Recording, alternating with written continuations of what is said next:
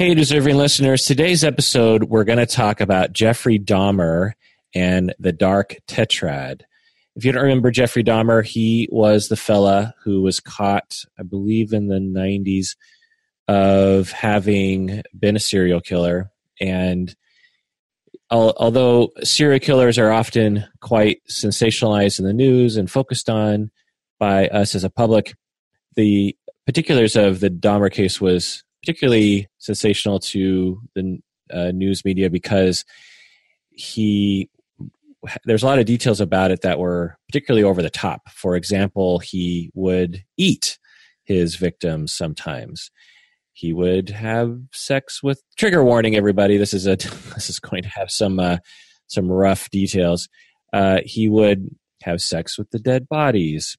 He also lured uh, predominant or only men. He, was uh, he would look. He would go to gay bars and he would lure men, gay men, back to his home. And a lot in it, although Jeffrey Dahmer was white, most of his victims were African American fellas. And uh, so it's just all these details about it that were quite interesting. And so I thought we would talk about that today. And the dark tetrad uh, is the four personality traits that are associated with quote unquote evil behavior in human beings. So I so we'd go over that. But the reason why we're talking about this is because Kirsten, a listener to the podcast, asked that uh, we talk about it. So Kirsten, please introduce yourself. Thank you. Hi, um, my name is Kirsten Palmer, and I am just finishing off my third year at the University of British Columbia. And uh, the reason why uh, Jeffrey Dahmer is a subject of conversation is not only am I a listener of the podcast for quite a long time now, um, which greatly helps supplement my studies. My personality class, we got to pick a person that we had to sort of write a psychobiography about. And I chose Jeffrey Dahmer not only because he is, is one of probably the most written about serial killers in history, but just due to the fascination how he differs himself or he's different from others in his necrophilic and um, sadist, cannibalistic actions. And I thought of nobody better to discuss this with in helping me write a paper of you. So I'm really happy to be discussing him with you today. This is really exciting. Everyone else is picking people like Donald Trump. Exactly. They're picking people from even from fictitious characters from The Walking Dead or, you know, anybody they want. And meanwhile, you're picking Jeffrey Dahmer, which might say something about you. I don't know no, it, it is actually funny. And I was actually listening to your podcast earlier today that you did on Manson. And it was really, it, I could definitely fit into that group of people. Like you were talking about how everyone in front of the Mona Lisa, and sort of that's the same way they are with Manson. It's like the society has this fascination with serial killers. And I guess I would fall into that. But being that I'm a psychology major and I'm want to focus on personality disorders i should have said that earlier. I just find the the rationale and the reasonings and and the the the biological underpinnings of these individuals extremely fascinating and uh, you know I, especially when it comes to Dahmer and his behavior is just something I have a hard time I find it really interesting and I really want to comprehend why. Yeah no judgment. Uh, I, I'm, I'm, I'm, I'm, with you uh, having been suggested that we talk about this, I have done a mini deep dive on him awesome. and been uh, glad to have. I mean, glad is a weird word, but interested in the material. There's a lot there, and um, I mean, the interesting thing about him was, in terms of a psychobiography, is that he was seemingly readily truthful with interviews mm-hmm. upon being incarcerated, and was as opposed to like someone like Ted Bundy who was frequently trying to throw people off the scent. For example, with Ted Bundy, he always held that his, if, if from my understanding of the case, that his childhood was fine, whereas Dahmer ta- spoke uh, a lot about how his childhood was actually really difficult, mm-hmm. and without Dahmer's account of that, you wouldn't have known that really. You would have just known that his parents divorced, but you know that's pretty common. There's not a huge uh, anomaly there. But with Dahmer's account himself, you learn that his parents fought uh, emotionally with each other throughout his entire life. That um, he went through a lot of difficulties early in life. I mean, do you want to get into that right now? Actually, those. Yeah, let's do it. I mean, there's. You're right. There's a ton of information on on uh you're right he was very open and i mean again we have to wonder how much is honest but he was very forthright in talking about his childhood and he un- endured a lot of trauma which seems to be something that is we see over and over again with these individuals so i'd be more than happy to talk about that yeah i find his interviews to be very believable there mm. are several uh, fact or the the inter- the one interview I really watched last night was when he was on Inside Edition mm-hmm. uh, with a young Bill O'Reilly as one of the co-hosts of that show, and I found that the interview. Uh, I I thought Jeffrey Dahmer was being as honest as he could. The the news persons kept trying to make it seem like Dahmer was this super Machiavellian person but I found him to just be like, I I have a compulsion that I can't control, and it's a good thing that I've been prisoned because if you let me out, I'd do it again probably. And uh, that's something that you'll hear from people like this when they're being honest because they have every reason to say that they wouldn't right? They have a lot of reasons to say no i i'm totally fine now and i didn't even really do it. I mean that's what ted bundy said. He said it, he didn't even do it for many many years um, so anyway, yeah. So let's get into his childhood. Uh, what do you know about his childhood? Um, well, what I do know is that, I mean, what I've looked at was about his mother. She actually suffered from depression.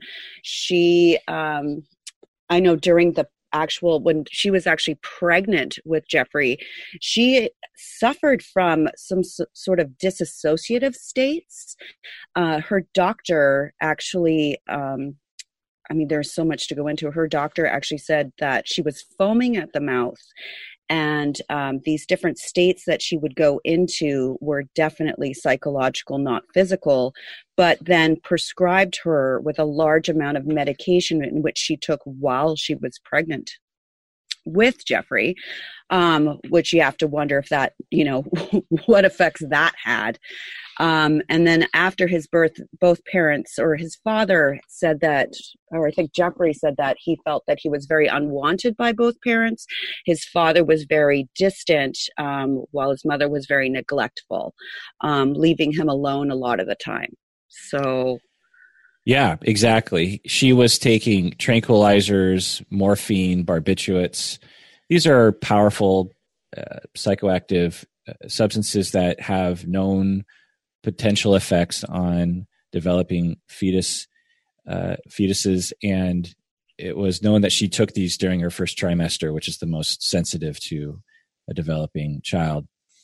Um, so yeah, she also not only was she depressed and having somatic issues, but she was so depressed that she was hospitalized.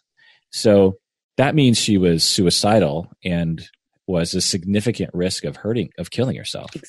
Exactly. So, you know, people experience depression, they have postpartum depression. It's a very common thing.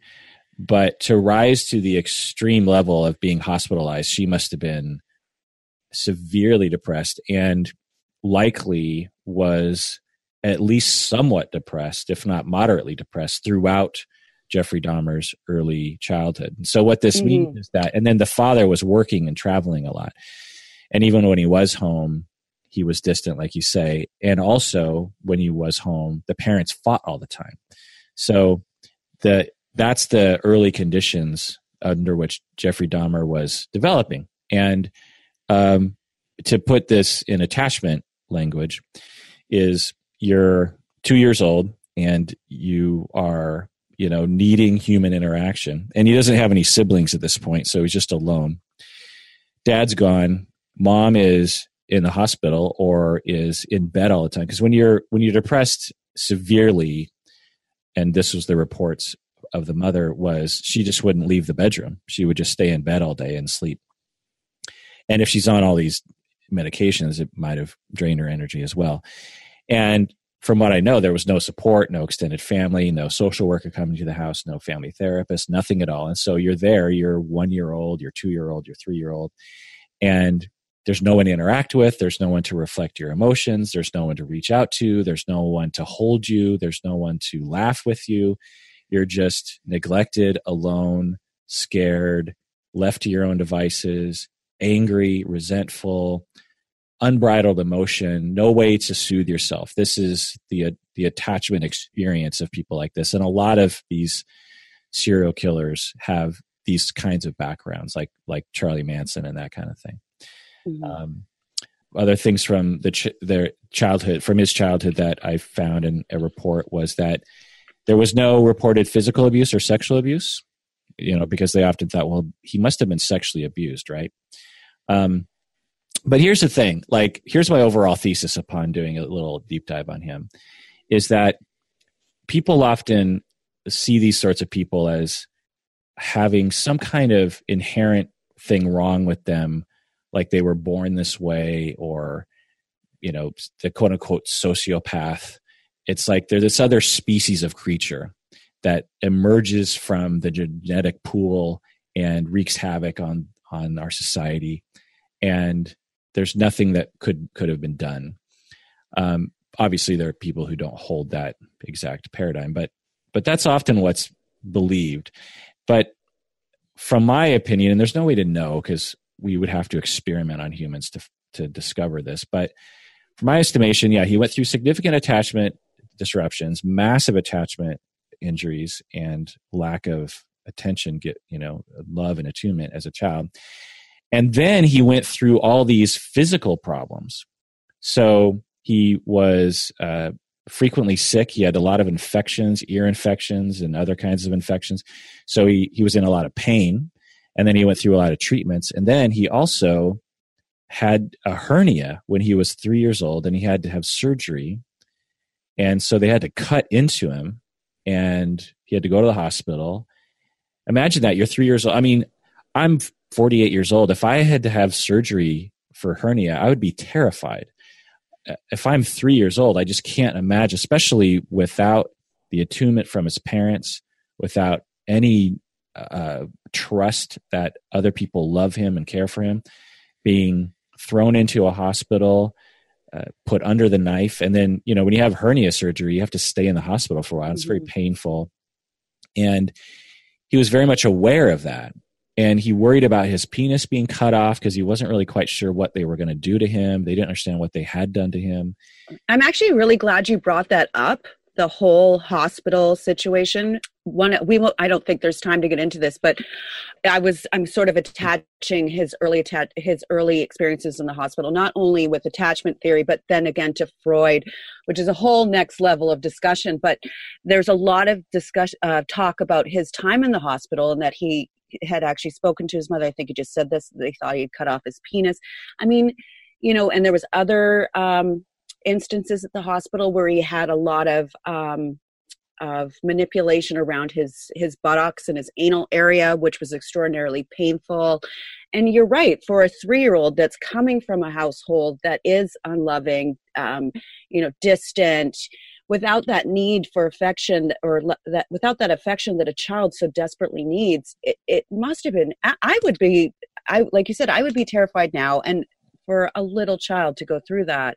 The combination i mean it's just it's a recipe. We're just i feel like it, we can see the steps leading to what he the man he became. Right. So my hypothesis is that he suffered from disorganized attachment he mm-hmm. was never assessed for attachment. He was assessed for a lot of other things, but they definitely recognized the assessors that he suffered from attachment like issues, the language they were using, but they never actually used attachment language, pr- primarily because it wasn't a, a, dominant idea to be assessing for at the time and still isn't to some extent. But anyway, I would I would contend that he has distor- disorganized attachment and he had reasons to be that way, meaning that as he was developing into later childhood and into adulthood, he didn't know how to attach to other people. He didn't know how to trust other people. He didn't know how to trust himself. He didn't like himself. That was another thing that he expressed, uh, and I believe that he deeply hated himself mm-hmm. and had always hated himself. And so, uh, difficulty relating to other people, difficulty understanding social cues. Some people in recent years have suggested he might have had autism. I don't think he had autism. I don't either. I've I read a couple of of reports online, quite a few, but I I as well. I don't think he had autism.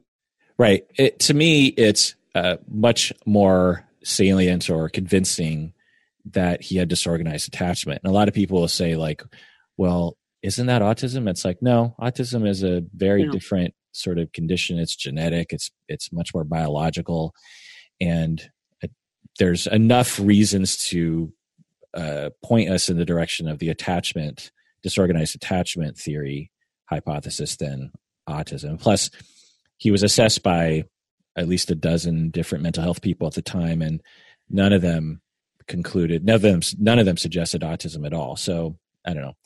Um, and he also doesn't present as I mean he presents as someone who is very sad, and he presents as someone who doesn't relate well to other people. But that doesn't mean someone has autism anyway.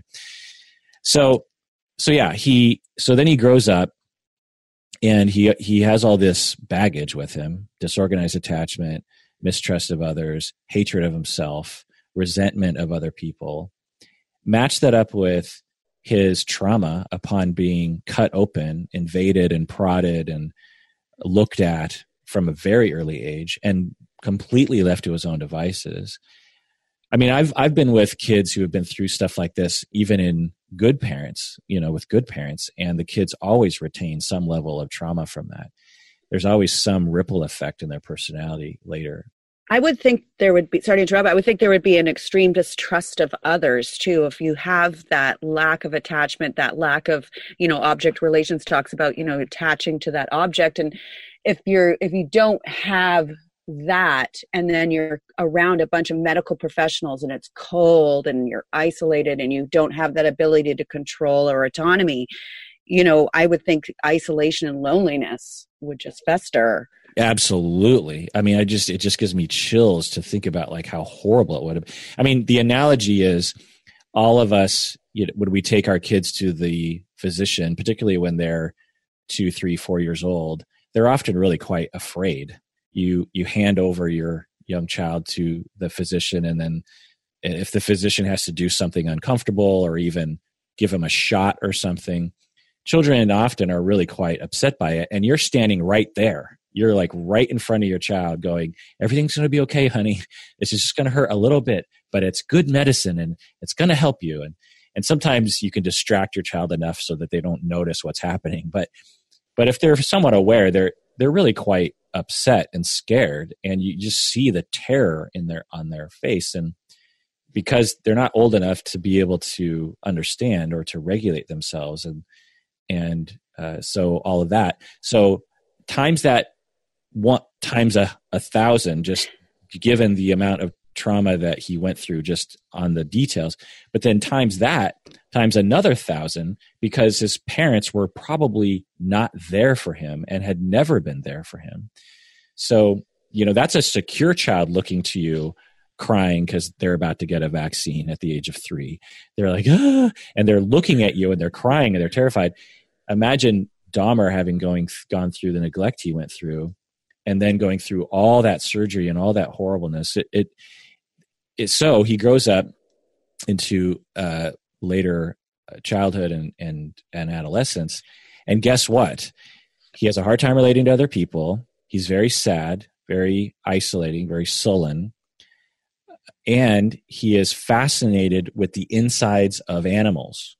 You know, right. He, he finds dead animals around in the neighborhood and brings them back home and likes to look into their insides. Now, wasn't it his father who actually started introducing him to the whole biology and the underpinnings? That's something I read that it's actually his father had something to do with that. Interesting. Yeah, there's there's some interesting transference issues in terms of that. Uh, I didn't read that Mm. one, but that would make some sense. But he was also really fascinated with chemistry, which his dad was, his dad was a chemist and and so or a professor of chemistry, right? Mhm. So the uh, so there seems to be some, which would make sense that you're a child, you are really desperate for your parental love, and you always have been. That you would have some some what we call invisible loyalties of like, please, if I if I act like you, then maybe you'll pay attention to me. Um, but so it makes sense to me that uh, when we look at, at his later behavior, that he was interested in the viscera, the you know the guts and the insides of these animals, because in a similar way that when we are sexually abused, we will sometimes abuse sexually, or we will uh, be attracted to abusers. Part of this is because we're returning to the source of our trauma as a way of trying to gain power over it. And so he likely was returning to the source of his trauma by returning to the insides of bodies in an attempt to gain some control over it. Some it's sort of like the analogy that all of us I think can relate to. Well, I guess it I guess it kind of relates to a fascination with with Jeffrey Dahmer himself. You know, Right. people like Jeffrey Dahmer freak us out. Oh, absolutely. I mean, I'm like in all of the documentation I've, I've read so far, it's not only can I not get enough, but I'm continually mystified by this. I mean, necrophilia, cannibalism, sadism. It's just you try to wrap your head around this, and as a young psychology student, it's it's still. I mean, I don't know. I mean, I look to you. I mean, how do that's why I've come to you to talk about him because it's just I feel I will I mean one day maybe I might understand it but I guess it's just just part of human nature that we are just all going to be very fascinated by somebody like him as a case study. Yeah. Well, let me know how your journey goes because I've been on a similar journey, and I feel I feel like enough study actually does provide some understanding of some level. I I don't I don't have the answer as to why these people exist. I mean, Right. part of part of it is accepting that that answer just isn't available to us exactly. um, because of the thousand other boys who went through the exact same childhood in his state that that year only one of them decided to kill anybody so exactly. it's like what was different about Dahmer it's just it's just hard to know Exactly. uh, but our fascination with people like Jeffrey Dahmer, I think, is kind of related to the way Jeffrey Dahmer was sa- was fascinated with the insides of animals and eventually humans. Was that when we when we're afraid of something, we as a way of coping with it, we go to it and study it. We we want to look at it and say like, if I if I can figure this out, it gives me a sense of safety and power over it and a sense of mastery over it. We, we we basically have two choices. We can either completely go into denial and avoid the whole thing, which many of us do, rationally speaking, or we can go toward it and try to own it. And so our movement towards Jeffrey Dahmer, towards Ted Bundy, is a towards Charlie Manson is a way of like, if I understand it, I'll feel safer. Which many of us it actually can't achieve that, but not always. And so Jeffrey Dahmer, in my theory, was going toward the viscera as a way of trying to cope with the severe anxiety and trauma that he went through in relation to his own viscera being exposed to the world you know You're you've nailed it. It's like, you know, he that lack of, you know, the hospitalizations and the lack of control and love in his family life. It's sort of he needs this power to dominate and control others, and then he's sort of attracted to destructive, you know, destructiveness and death, and it's very technical and and um, uh, distant and mechanical for him. Um, because it feels like that was a way to cope with the loneliness and just you're right i think you completely nailed it there.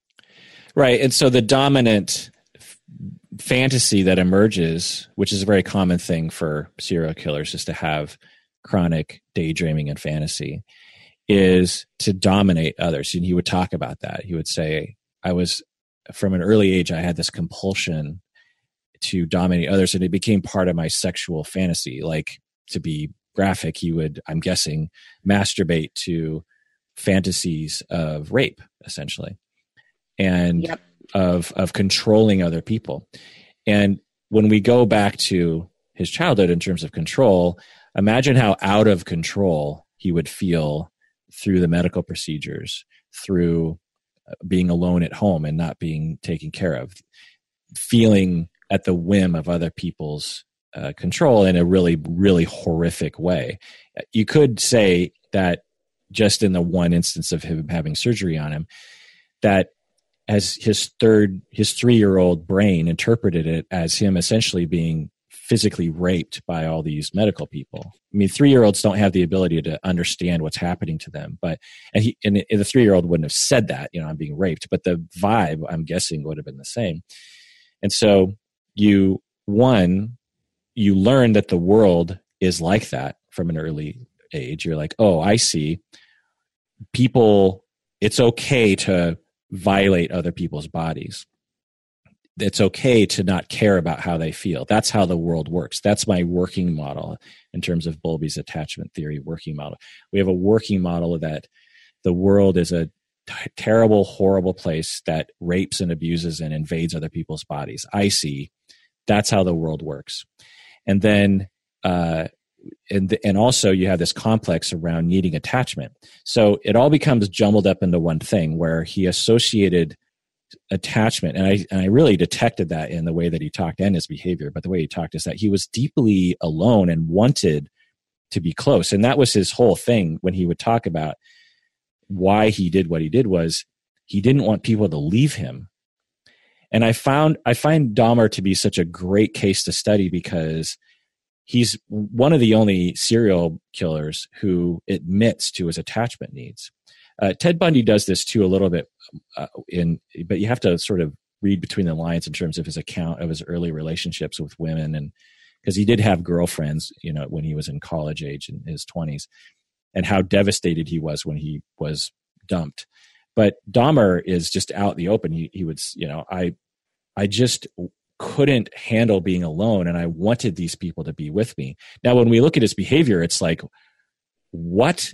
you know, you Yeah. you killed them, you kept their body parts, you ate them, you brought them with you to work. You I mean he brought one of the heads to work with him.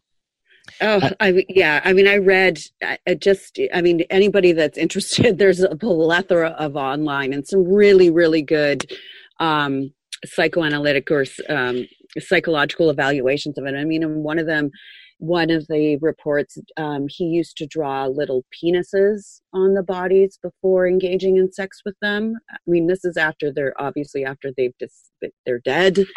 I mean, it's quite graphic, but again, yeah, Yeah, the the analogy that I think I don't know if people can relate to is when when we none of us or very few of us would actually go this far in our mind, but if I could maybe hopefully relate it, I'm trying to help people relate to Dahmer on some yeah, level. Is that when we are alone and we feel alone, think of like you know, you're not in a romantic relationship. So, listeners out there, think of a time when you didn't have a romantic relationship and your friends weren't particularly close to you and you just felt alone. Um, I think most of us can relate to the idea of like a fantasy of if I could just get someone to stay with me for a while, I could convince them that I'm lovable. I could show them that I'm worthy of love and and loyalty and attachment. If I could if I could just get someone past date 2 or 3, I could really show them that I'm worthy of love, Yeah. I, I think a lot of people can relate to that, right?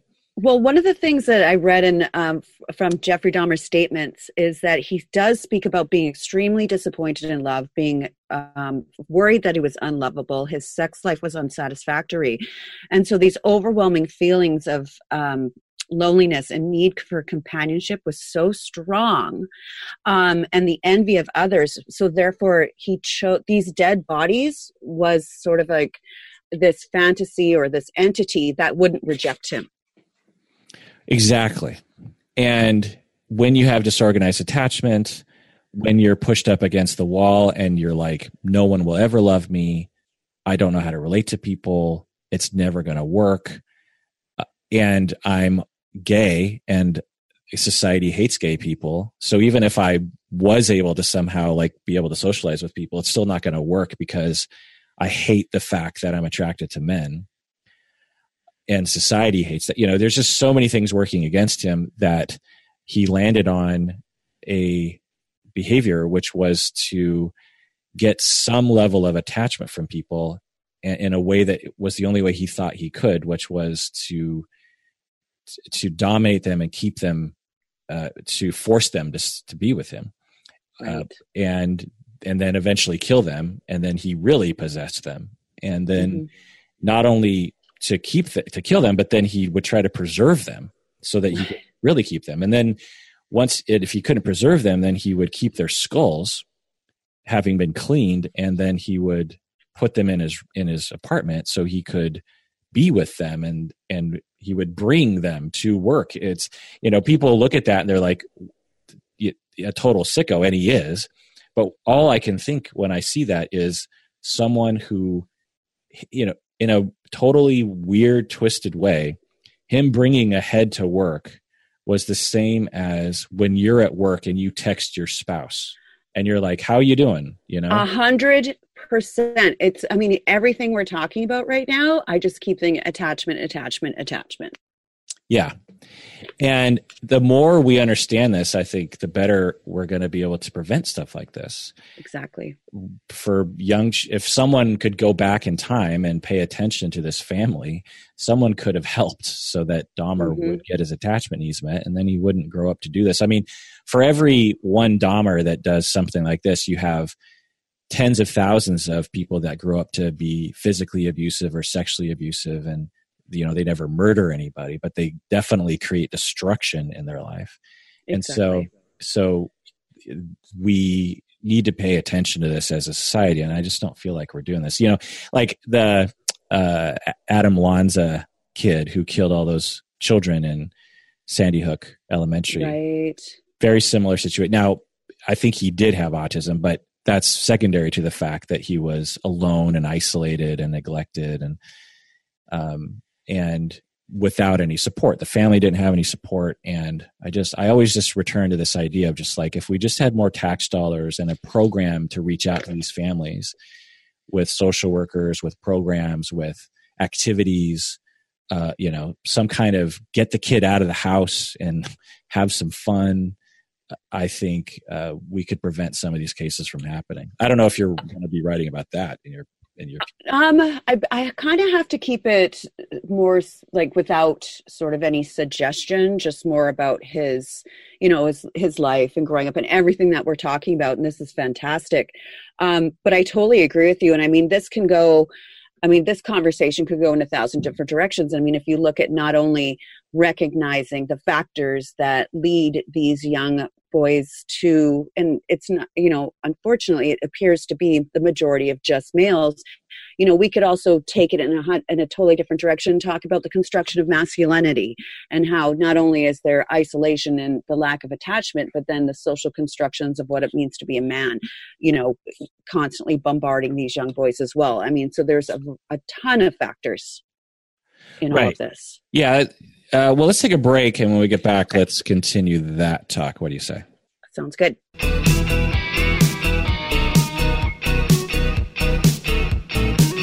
All right, we're back from the break. If you haven't become a patron of the podcast yet, do so now. Go to patreon.com. Kirsten is a patron of the podcast, and so uh, when you're patrons of the podcast, you get access to all of our deep dives, and you also um, occasionally maybe get on the show yourself, like Kirsten. um, so, yeah, the, the question about gender is interesting because the vast majority of these kinds of serial killers are men. There are certainly women who will do this as well, but they're much less frequent, like much, much less frequent. And so the question is, is why is that? And one uh, very strong hypothesis factor that you pointed out is socialization. Men are socialized to dominate, to externalize their problems, to not reach out for help, to isolate, to be sexually strong, so to speak. And so that obviously is a factor. Whereas girls are socialized to be submissive, to be relationally oriented, to maybe ask for help in situations like that. Um, also, boys are parented differently. Their atta- boys' attachment needs are tended to differently, and to some extent less so, because we think of boys as being more emotionally independent when they are not. And uh, so there's all that. Um, but the other thing is, is there's some people arguing for genetic and evolutionary ideas, which are difficult to measure, but I think you know are discussable, shall we say, in that um, testosterone is associated with certain behaviors, which you know, of course, could be a could be a factor. There's also sexual uh, differences, sexual preference, or sexual um, behavioral differences between men and women when we look at large groups of people. It's hard to know if those are. It's hard to know how much of that is socialized and how much of that is quote unquote genetic. But some people are saying that men have a, a greater likelihood of of being um, interested in short term relationships, and because they can procreate and move on in life, and uh, there's all sorts of political problems with that argument, but you mean the whole investment about a woman you know she's got the nine months to invest and the men can can uh, you know basically inseminate as many women as they want Right, exactly. That whole theory, which is technically true, but yeah. at the same time, I I feel like it's reaching a little bit when we want to talk about the construction of you know masculinity or why men do what they do when it especially as it pertains to a case like Dahmer or you know that great um, podcast you did on Elliot Rodger you know yeah, it's. I, I feel the connection there is a little weak, but I mean, it's possible. It's just hard it to is know. Possible. And it's a politically recursive process in that as we create a story that this is true, then we continue to perpetuate that story and socialize people to to live that story. Exactly. And then that confirms our story that men are this way and women are that way. And so it it doesn't uh, it's it doesn't lend itself to empirical observation. And again we have to we would have to experiment. We'd have to raise hundreds of little babies in one set of environment and hundreds of other babies in another set of environment and see if there's difference between men and women. And we just we'll just we're just never going to be able to do that. So or at least in our lifetime. And so, well we fortunately have ethics so. yeah. I mean, maybe one day we'll have AI that can do that, but even then, it's like, well, you're torturing these little sentient AI creatures. But the um, the uh, other thing about that is that the other the other evolutionary theory is that men um, evolved so so which I find to be somewhat um, uh, compelling in that uh, it, so we evolved as a pool of genetics. We don't necessarily evolve as individuals, right? So a pool of a species have, has to have a, a system that perpetuates itself. So, for example, if if your if your genetic pool has some homosexuals in it, that's okay as as long as it's not too many, and there might be some advantage to having a percentage of homosexuals in any genetic pool because uh, homosexual people provide some evolutionary advantage to the pool to the tribe right. and and so that's why we see consistent variations so some you know there's always a percentage of people who have adhd and there's always a percentage of people who blah blah blah you know so it's a so if we look at a pool because being homosexual is the direct opposite of evolutionary advantage because you're not procreating you're not having sex with the opposite sex. And of course some people would say well homosexuals in history uh, they do have sex with the opposite sex sometimes. But anyway my point is is that if we look at it through that model it's possible that we evolved to have a certain percentage of our population to have dark tetrad traits. And the quote unquote advantage to that is that those individuals will procre- are much more likely to procreate very quickly because they're extremely um, manipulative and narcissistic and they don't take the time to develop relationships. They might even have sadistic qualities where they just want to take, you know, they, they're selfish and they act quickly. And so, therefore, that small percentage of people are going to uh, spread their genes to the, throughout, you know, uh, the the pool because uh, of that reason. But you can never have too many of those people because it would destroy the tribe and cause too much destruction and everything would fall apart. So if if one tribe had half of their individuals were dark tetrad individuals, that tribe would fizzle out really quickly because they're all killing each other and hating each other. But if you have 1% or 0.5% of your population as these people, then that'll it'll tend to stick around in the population because it's limited and there is somewhat of a procreation advantage to that popping up in in the population.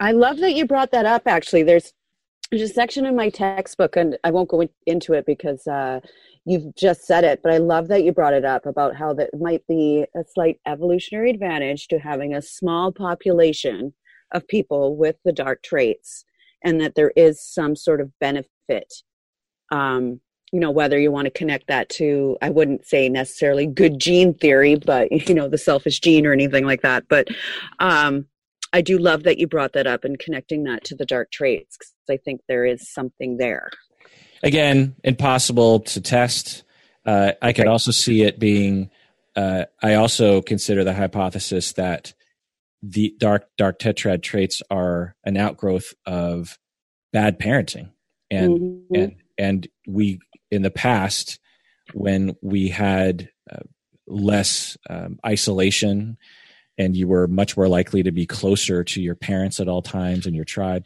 that there's a possibility that 100,000 years ago there wasn't a single individual on the planet who had who had traits like Jeffrey Dahmer because of we were more natural and more within our natural environment and much less likely to exhibit that sort of thing. So um, I could see that being true too. It's sort of like saying, you know, we evolved to uh, smoke cigarettes and develop uh, lung cancer. That that's uh, there. You know, we evolved for a certain percentage of people to smoke cigarettes and develop lung cancer. Obviously, be like, well, that doesn't make any sense.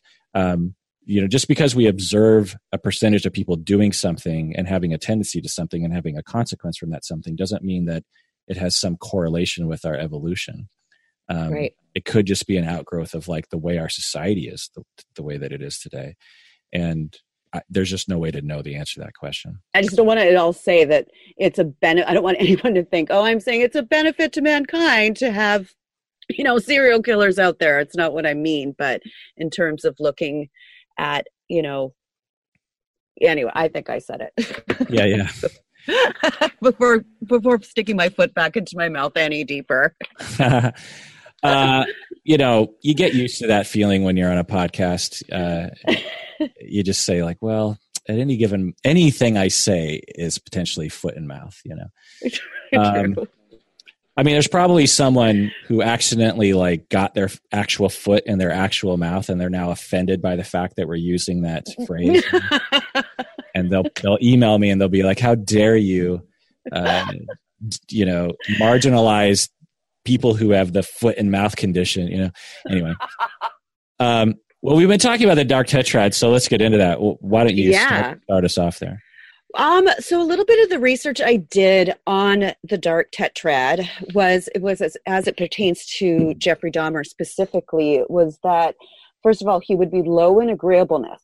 Um, so due to his difficulties in social relationships, um, and the, the displayed behaviors associated that you know during his adolescence he was not only was he a bit of a prankster which you could connect maybe to i wouldn't necessarily say conscientiousness or extroversion but um, in terms of low agreeableness it was not uncommon for him to drink. Um, and research says that low agreeableness is fundamental to violent behavior. I don't know what you think about that. Yeah, uh, the agreeableness issue obviously makes a lot of sense because of his upbringing. He wasn't treated in a in an agreeable way and had to develop defenses against being open and agreeable to other people to defend himself. Mm-hmm. So that makes a lot of sense. And the drinking part, I conceptualize as a deadening or numbing effect to his disorganized attachment woes. When you have disorganized attachment, really minute by minute you're suffering. You're you're anxious, you're you you you have this if any of you have ever had a dog that can't stand being alone and as soon as you walk out the door to go to work it's the dog is barking and going crazy and chewing the floor and just going crazy. That's what disorganized attachment is like for for humans but it's and one of the best ways to get rid of that feeling that's available to even young people young people is drinking alcohol. So that that was my conceptualization of his of his alcohol use yeah, um, I totally agree there. And and then they also say that um, Jeffrey Dahmer has low conscientiousness, um, which makes sense as well. You know, he dropped out of college, he was discharged from the military. Again, he would go to work and school under the influence. Um, and so, yeah, his behavior just seems to be, you know, that lack of responsibility and dependability, that type of thing. Right. And when again you have disorganized attachment you're struggling so bad from minute to minute. Also when you were a young child and your brain was developing its prefrontal cortex you weren't t- treated well enough and so your brain probably didn't develop normally. And therefore you don't have the same controls or planning procedures in your brain. And he definitely exhibited that. He had a really hard time planning ahead. I mean, even in his crimes, he people frame him as this like evil genius, but he did it without much. Um, he didn't hide it much. Like it, it's actually weird that he got away with it for so long. Oh my gosh, I know. I mean, that's really. I mean, the, the fact that not only was he targeting a, a community that is already oppressed, but there's reports of the, you know, he held a young man sort of hostage. I'm not going to get into the gruesome things that he did to this young man, but the police actually came over to his house. I mean, this was the the young man had run away, and the cops came well, over. and He was very. He was 14. To, he wasn't a young man. He was 14 years old. If I if I think you're talking about the same person, a young. This, the young man that ran away from Dahmer, right? Yeah, the Asian American right. kid, right? Yes. Yeah, yes. he was 14, and the police showed up, and labeled it a domestic dispute and yes. and the kid was you know was going to be one of Dahmer's victims comes running out of his apartment naked bleeding saying that uh, but the police show up and I think I mean who knows what happened we're not there but I think one they're like oh these two gay people and they just walk exactly away. I also it was an Asian uh, immigrant and it probably was like, oh, it's just this dirty Asian immigrant. I don't know. It's just speculation, but oh, racism um, definitely played a part in right. the, you know not only I don't want don't want to say that Jeffy was racist, but I mean in terms of his selection, there was definitely a motive there, and then of course on the part of the police, it was a perfect cover. Yeah, I mean, just a little comment again on the speculate because he did primarily target people of color and then more specifically uh, African Americans is when they asked him about that, there's, you know, were you racist? Were you trying to kill black people? Is that the whole thing?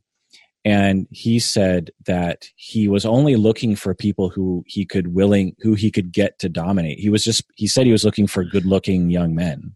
Oh. And um, maybe he had a thing for black people or people of color. I don't know.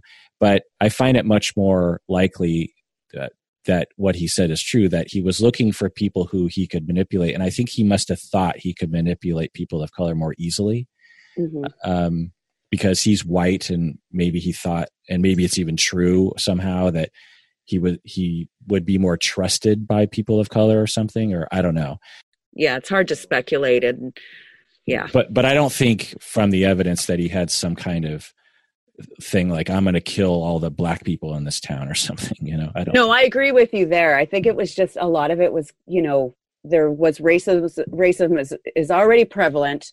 There's already these stereotypes. It was more of a convenience. That's the way i feel about it but yeah yeah. Because he needed some and he and he apparently didn't care if they were not white and so anyway. But yeah getting back to what we were saying before he was pretty bad planner and yeah. it's pretty amazing that he got away with it for so long. I mean, there were so many people in his apartment building who would say they would smell funny things, they would hear sawing in the middle of the night. There were all these different police incidents of assault and sexual assault. He had been convicted of sexual assault in the past, Yeah. of exposing himself. And it's just evidence that our police just don't have the resources, and particularly back then, to uh, be preventative. And um, and then the whole thing when he gets caught, he essentially just lets the police into his house, into his apartment, and lets them search his his house, and then they find all these Polaroids and the body parts like right away. And yeah, this is not a conscientious fellow. This is not an evil genius. Although he did have an, a high IQ, he was not an evil genius. I'm so glad you brought that up because he was rated high on attention seeking. And then I want to ask your opinion on because you've done a couple of really awesome deep dives into narcissism. And so they not only with the high novelty, high attention seeking, they rate Dahmer moderate in narcissism because of his, you know, attempted um, or attempts to draw attention to himself, um, his bizarre, you know, attention-seeking behaviors in early adolescence. You know, do you think that he is narcissistic? No, I don't. No. I, I think that it's it's tempting to draw that connection because we associate narcissism with these kinds of people. Charles Manson definitely was narcissistic. Ted Bundy was definitely narcissistic, and you can see it in their behavior. Uh, Jeffrey Dahmer doesn't fit that profile to my eyes. Now, we're talking about squishy constructs and opinion and observation, so I can't claim that I have some special uh, access to the truth. But in my my conceptualization of narcissism, he he doesn't he doesn't possess it.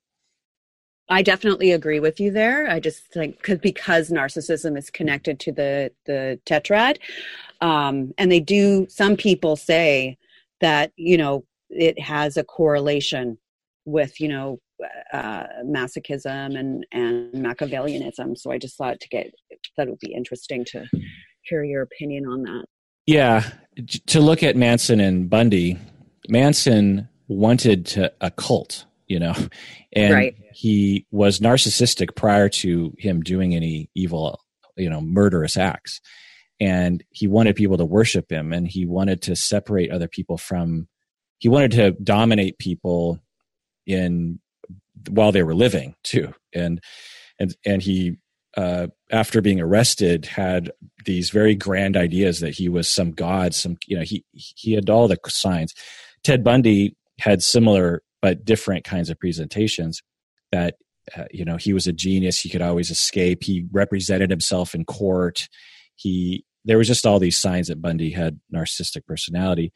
Uh, dahmer doesn't have any of that. He was alone. And you know pointing towards his atta- uh, attention seeking behavior when he was a teenager he was desperate for acceptance from his peers. And he because he was so confused when he interacted with other people one he randomly landed on a behavior that ended up getting him at least some attention and and some people to like him which was to act like the fool he just acted like a like a weirdo and people thought it was funny they just and then some people actually went up to him and said like you know come on Dahmer do the Dahmer like you you've you've seen my friend Dahmer the movie I you? have the book, the the comic book here too, or it's a hardbound book called My Friend Dahmer. But I actually there's a movie. Yeah they they adapted that that that uh comic into a movie it's pretty good I haven't seen that, but I will definitely be watching that this weekend. Yeah, it's really good. I thought they really, from what I understand of the history, they totally nailed it. So the the movie My Friend Dahmer depicts Dahmer in his like senior year in high school when this other guy at school ends up kind of befriending him and treats him kind of like his his sidekick or his mascot or something. He the other guy is kind of cool and accepted by other guys, but and he just he just takes this he's just sort of fascinated with Dahmer because Dahmer just seems like he's above it all or something. And it's interesting, just a little side note, is that one of the things that they depict in the movie that is talked about uh, by biographers is that in high school, Dahmer would, uh, at in the middle of school or in the middle of the mall, he would flop down on the ground and flop around kind of like he was having a seizure, but more just obviously acting like a dork. And most people would be horrified by it. They would look at it and go like, what is that guy doing? Whereas the friends would be standing around just laughing their butts off. Well, when I was in high school, me and my friends did the exact same thing. um, I did that kind of stuff in high school too. I mean, I think that's pretty typical of most kids to do sort of outrageous acts like that for attention. Right. And especially when you sort of feel like you're the misfit group, right? Like, like you, you're already like, well, I don't care about being accepted by the, by the, you know, higher ups in the popularity ladder. And so um, I, I reject that it's, it was sort of a punk thing that I remember us thinking. It's sort of punk rock to like we would in the middle of a, a dance at, in high school, everyone's dancing to uh, Sheila E. or Prince or something. And one of us, or maybe a bunch of us, would just fall to the floor in the middle of the dance floor and just flop around. We, we, we, called it wigging out. I, I, I think you and I grew up in the same era. yeah, and and we thought it was hilarious, but everyone else thought it was like, what are those dudes doing? Like it was horrifying to the rest of the school, especially like the teachers. But we just thought it was the funniest thing we ever could have done. Right. So Dahmer does this and gets attention. Now, if you look at it through a certain lens, you're like, oh, he's narcissistic. He wants attention. But and you know it's definitely in the direction of narcissism because it's it is trying to get attention but I, he doesn't fit the full pro- profile of someone right. with narcissistic personality spectrum. Now if we're looking at the dark tetrad narcissism is one of them. The main one that he does suffer from is psychopathy. He he lacked empathy. He lacked the normal ability to care about other people's feelings and to care about the fate of other people and to have remorse to such an extent that you would change your behavior. He did not have that um, to the extent that he needed to to stop him from doing that. Now, you could also say that his compulsion was so strong that it overrode his empathy. But I would suspect that he did indeed have psychopathy because even if you did have a massive compulsion to rape and kill, that you wouldn't be able to do that especially like the manipulation of the bodies afterwards and the eating like you would have you have to have really just no care about other people's bodies and the feelings of other people. Do you agree with that?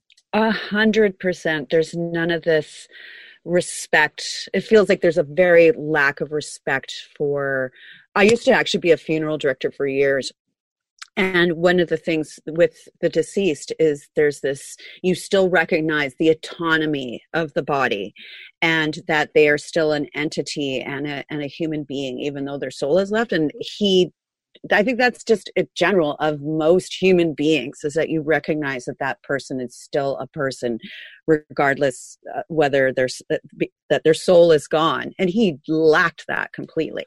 Wait you were a funeral director? I was a funeral director and embalmer for 10 years. Oh my goodness.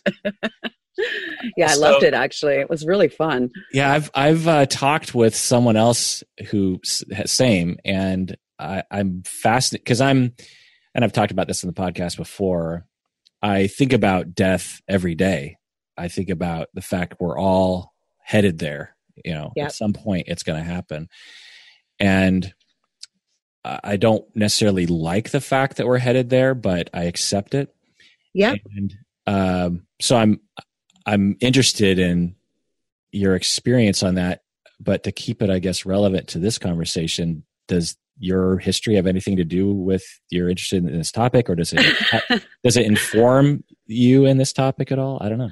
I think I've always been a little bit more fascinated with things that maybe other people aren't. I mean, when I tell mm-hmm. people I'm a funeral director, I get the same reaction that you just had. It's a it's a field of fascination and excitement for people and interest and ooh, what it, was it like? I oh, people always want to know about the bodies or the weird things I've seen, or you know how hard of a job it was. Um, so I I don't know. For me, just it it felt very natural. I got into it when I was just turning 30. Um, I don't know if you remember the TV show Six Feet Under. Yeah. Oh, great show.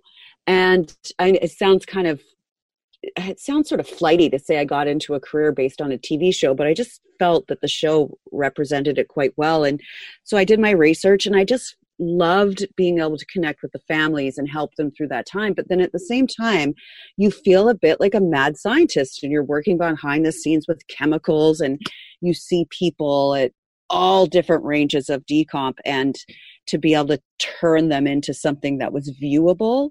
Um, but as it relates to Dahmer, I mean, yeah, I've always been fascinated with with death and dying and and the biological side what happens to us after we go. Is you know can be pretty grotesque but i mean i was always right in there as close as i could get to see the different changes that we go through. Are you going to write about that in your paper um, I can't get into what I like my personal experiences. I have to keep it on Dahmer, but I have actually been keeping notes for the last few years, and maybe one day might write um, maybe a memoir about my experiences as a funeral director and then going back to school to study psychology. Yeah, that's interesting. Uh, I mean, to me, the interest I have isn't so much in the gory details, it's the effect it had on your understanding of life itself and the understanding of the meaning of life. Uh, it's the same fascination I have with people who work in hospice and that kind of thing. It's being so close to the reality of of death is mm-hmm. um, I find just so meaningful to me. It's it's it's less of an interest and more of of I, I'm jealous of the the wisdoms that you pulled away from those experiences. Mm-hmm. Um, I definitely before becoming a funeral director, I was 100% a lot more fearful of death and in the 10 years that i worked in the industry i've become i, I be, i've become very accepting of my place i mean obviously i think about death all the time and i don't want to die either but i just being around it for that long i'm very i'm okay with it and actually while i was a funeral director i actually suffered with my mother's death and it helped me deal with her passing in a very healthy way. I think if I hadn't, per, just for me personally, if I hadn't been around or in the industry, I probably would have um, suffered from a lot more complicated grief than I did. Wow, fascinating. So, okay, we've gone over two of the four, which is narcissism and psychopathy. Let's get to Machiavellianism. Yes named after Niccolo Machiavelli, Machiavelli, who wrote about politics in Italy, I believe. Um, this is the personality trait that involves being manipulative, making plans to be manipulated. So you're you're making you know you're premeditated and you're strategizing about how you're going to manipulate other people to your own gains, to your own um, uh, benefit somehow, or your own sick pleasure or something. Uh, what do you think about that in relation to Jeffrey Dahmer? Um, I don't know if I necessarily think he has. He's necessarily too much of a high mac. I mean, he was manipulative, but I don't know. I'm I'm I'm a little confused on this this one of that of the of the tetrad. Right. I I agree. I don't think he. I mean, again, I think when people don't understand the the full nature of Machiavellianism spectrum in the same way that a lot of people don't understand narcissistic spectrum. They will just look at it and say, well, obviously he was manipulative. He, he tricked people into coming back to his apartment. He tricked them, you know, he lied to the police, blah, blah, blah. And that's not Machiavellianism. That's, that's someone who's trying to uh, do something that they know is illegal and knows that other people won't let them do. And they have to make some, some plans for that. Uh, whereas someone like Bundy and and Manson had much more of it in that their plans, both of them, were quite elaborate, particularly Manson, and they thought about things way in advance. They they had like with Manson, he had to coordinate many many people and he had to to plan ahead about how to manipulate them to get them into his family how to get them away from their family how to get them to have sex with him how to get them to be violent how to get them to go to kill uh, other people and how to make sure that uh, certain people went you know it's it's a it was a very large plan and his whole thing was how do i manipulate other people? How do i get them to be in my cult? Uh, that's much more machiavellianism and much more obvious machiavellianism than uh, what dahmer presented. So yeah i agree. So uh, absolutely because dahmer was much more impulsive. Right. And that it's kind of the opposite. Right so we have and as evidence of this, Dahmer was well into, he had already killed at least 17 people and many of them within the, you know, the past uh, couple years upon getting caught. And the last guy that uh, he tried to kill that he didn't succeed in killing, he was, um, uh, he brought him back to his place and apparently they were uh, hanging out in his apartment for like uh, several hours, mm-hmm. and the whole time uh, he he's freaking out. this guy, and yeah. this this guy is like, "How do I get out of here?" Well, that's not a very uh, Machiavellian thing to do, right? Like, no. he clearly was like, "I want to keep this guy alive." But it's obviously not in my best interest to keep him alive because he could always escape. And all I have is a knife. I don't have a gun or I haven't locked the front door. you know, yep. that if the guy wants to, he can run out. And plus, the guy could punch me, he could overpower me. So this is not that's not a Machiavellian uh, trait, especially when you think about the fact that he had an IQ of 120, 121, which is, you know, he's not a he's someone who can logically figure out that that's not a safe thing to do. So that's not Machiavellianism. But anyway, exactly. Yeah. So. So Sorry, I think 120 is above. It's quite above the average too. Absolutely, and it's um, probably at the ninety percentile range. Yeah. Uh, so yeah, uh, so high psychopathy doesn't seem to be narcissistic, doesn't seem to be Machiavellian, and then we have number four, which is sadistic. So this was added to the dark triad because the previous three um, were found by some theorists to be not necessarily associated with harmful behavior. So you can be a psychopath, you can be narcissistic, you can be Machiavellian, and still not necessarily be driven to harm other people. Uh, you really need sadism. And so a lot of times people think, well, if you have the dark triad, you know, you're, you're a sadist. And it's like, no, uh, you, need, you need to add this sadistic trait because this is the trait that involves enjoying the hurting of other people. It, it, it, you get a thrill when other people are harmed. And you get a thrill from watching other people get harmed. You also get a thrill from harm from actually you're the one harming other people. And sometimes this this is this is sexual sadism, whereas you have a sexual compulsion to harm other people, i.e., to rape them, dominate them, all this this sort of thing. Mm-hmm. Uh, what do you think about sadism and Jeffrey Dahmer? I well, I would have to say 100%. I mean, it seems that you know, in terms of sadism, he was I mean, we can even connect his sexual arousal to, you know, sadistic, say, uh, rape isn't rape, you know, and um, he liked the physical suffering. Um, and there was, you know, the extreme murder, the way he would mutilate these bodies, his fixation with the object, um, and him getting aroused as well by models and, and dummies and that type of thing. Um, he seemed to really like that enjoyment of the power and control of sort of like consuming the body, consuming the other, consuming a person, and making them feel degrade, or he would degrade them even after they had died. I mean, that just screams sadism to me. Yeah, exactly.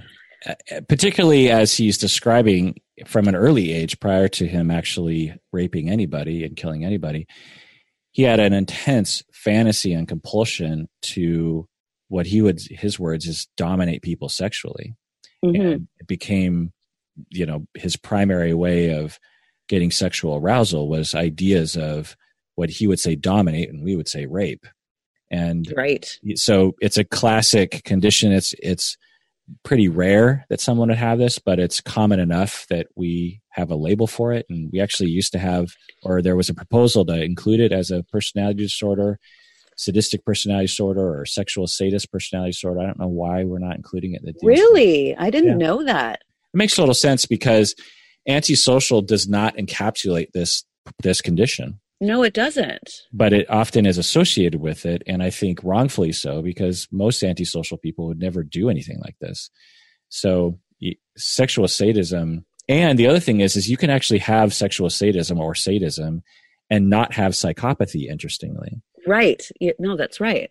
yeah you can you can have a compulsion to rape a compulsion to kill a enjoyment of watching you know people being harmed but actually feel bad about it and uh, and not actually want to act on it because you actually do care about other human beings and so so that's why they call it the dark tetrad because although these are four related personality traits that are correlated often they're not always in every individual you don't you have to tease them out you know Right. so, yeah. Well, I'm glad we're in agreement about the the dark tetrad. That's that's a good feeling. Yes, and I've this has been amazing. I've learned so much and uh wow. I'm I just don't even know what to say. Uh, do, do you have any other questions? At the? Um at the moment actually I don't. I we've kind of nailed every single question that I had. I mean, if I wish I'd come up with more.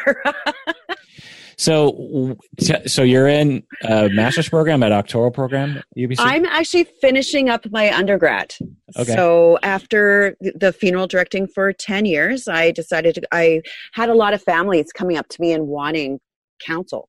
And as a funeral director, it's it's illegal. You can't provide counsel. Um, but I realized that I would connect with people in quite a deep way. So that's why I decided to go back to school. So I'm finishing up my third year. Um, like I said, majoring in personality and then minoring in social justice but I want to focus, um, sorry, majoring in psychology and minoring in social justice, but I want to focus on personality disorders specifically. That is one of my um, main areas of interest at school, and then hopefully um, a master's program and then a PhD. Wow. Are you going to remain a funeral director during that time in school? I actually have stopped funeral directing, so I haven't done that since I've been in school. It's um, quite a lot to be in school full time and work. So I've been fortunate enough to sort of take time off and just focus on my studies and and uh, being a mature student. I find that I have to not necessarily work twice as hard as everybody else, but you know it's it takes me a little longer not necessarily longer to retain any of the information i'm quite you know I'm, i think i'm very smart but um you know there can be a few challenges in terms of physical exhaustion i, I can't be up until 11 o'clock at night studying like most kids so Yeah, totally. right What do you plan on doing after you graduate? Uh, Um, career wise. Ideally i used to want to go into counseling but uh, ideally now what i would like to do is maybe teach um, i'm cl- being it's one of the great things about being a mature student is i'm at the same age of all the teachers.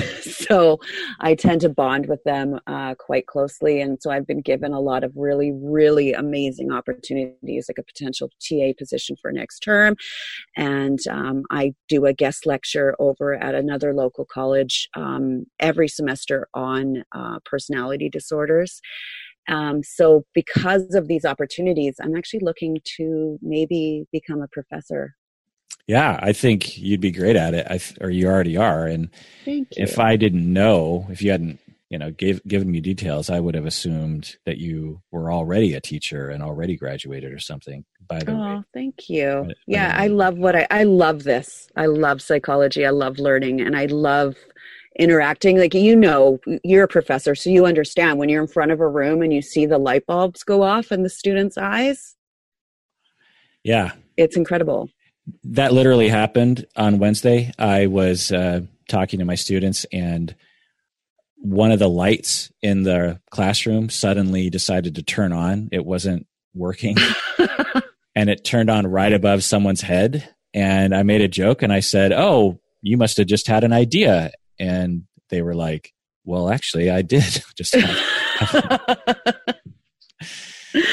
I um, love that. I yeah. love that. Yeah. It's so that's hopefully the goal. And I, um, like I said, I've got some amazing, this, the teachers University of British Columbia are just so amazing, and a, a, couple of them in particular have really taken me under their wings and have given me opportunities. Um, you know, in terms of publishing articles and and working on different um, research projects, and I mean, I think that's available to every student at the university, but you have to really hustle, and um, you know, you do it, you see it, and um, yeah i think i'm really lucky. I think there's a i think just in terms of the path ahead of me i'm i'm really fortunate. And if you love what you're doing it makes life a lot easier too yeah tell me about it and i'm so uh, glad that you're focusing on personality disorders because as i often talk about it's to some extent becoming a lost art in our mm-hmm. profession which is just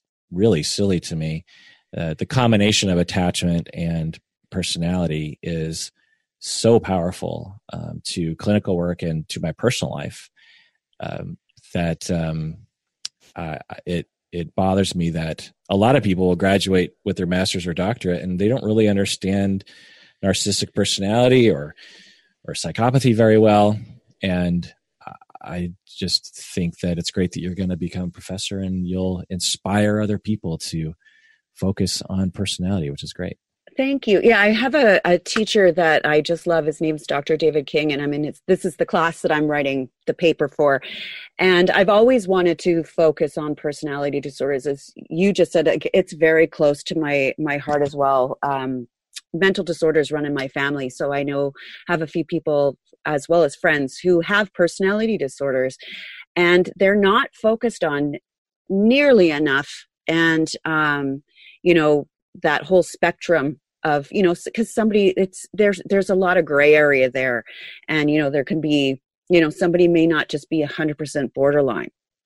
Um so i think there's a lot of work and research that still needs to be done. And on all of the 10 i find that a lot of a lot of focus also is just on psychopathy and borderline and not enough on schizotypal or narcissistic. So i need there's work that needs to be done there. And um so yeah i mean i would love to to teach perhaps a class on personality or personality disorders, as well as focusing on how social um, socialization and gender um, and attachment, how all that contributes. I mean, just what I've seen and witnessed in my own life from the people around me, and again from what I've learned, it's just an area of psychology that needs a lot more focus. Well, it's been great to talk with you, Kirsten. Um, Thank I never, you. I never know how these things are going to go, but I uh, was uh, delightfully surprised at how fun and interesting a conversation this was.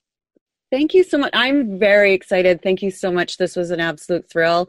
I listen to your podcast all the time. I have a lot of friends that listen to it. So you will always have a dedicated listener here. And honestly, for any students out there listening, supplement your homework with this podcast. it has definitely kept me at a 4.0. well, that does it for that episode of Psychology in Seattle. Thanks for joining us out there. Please take care of yourself. Why should people take care of themselves, Kirsten? Well, just to have a happy life. Yeah. Yeah.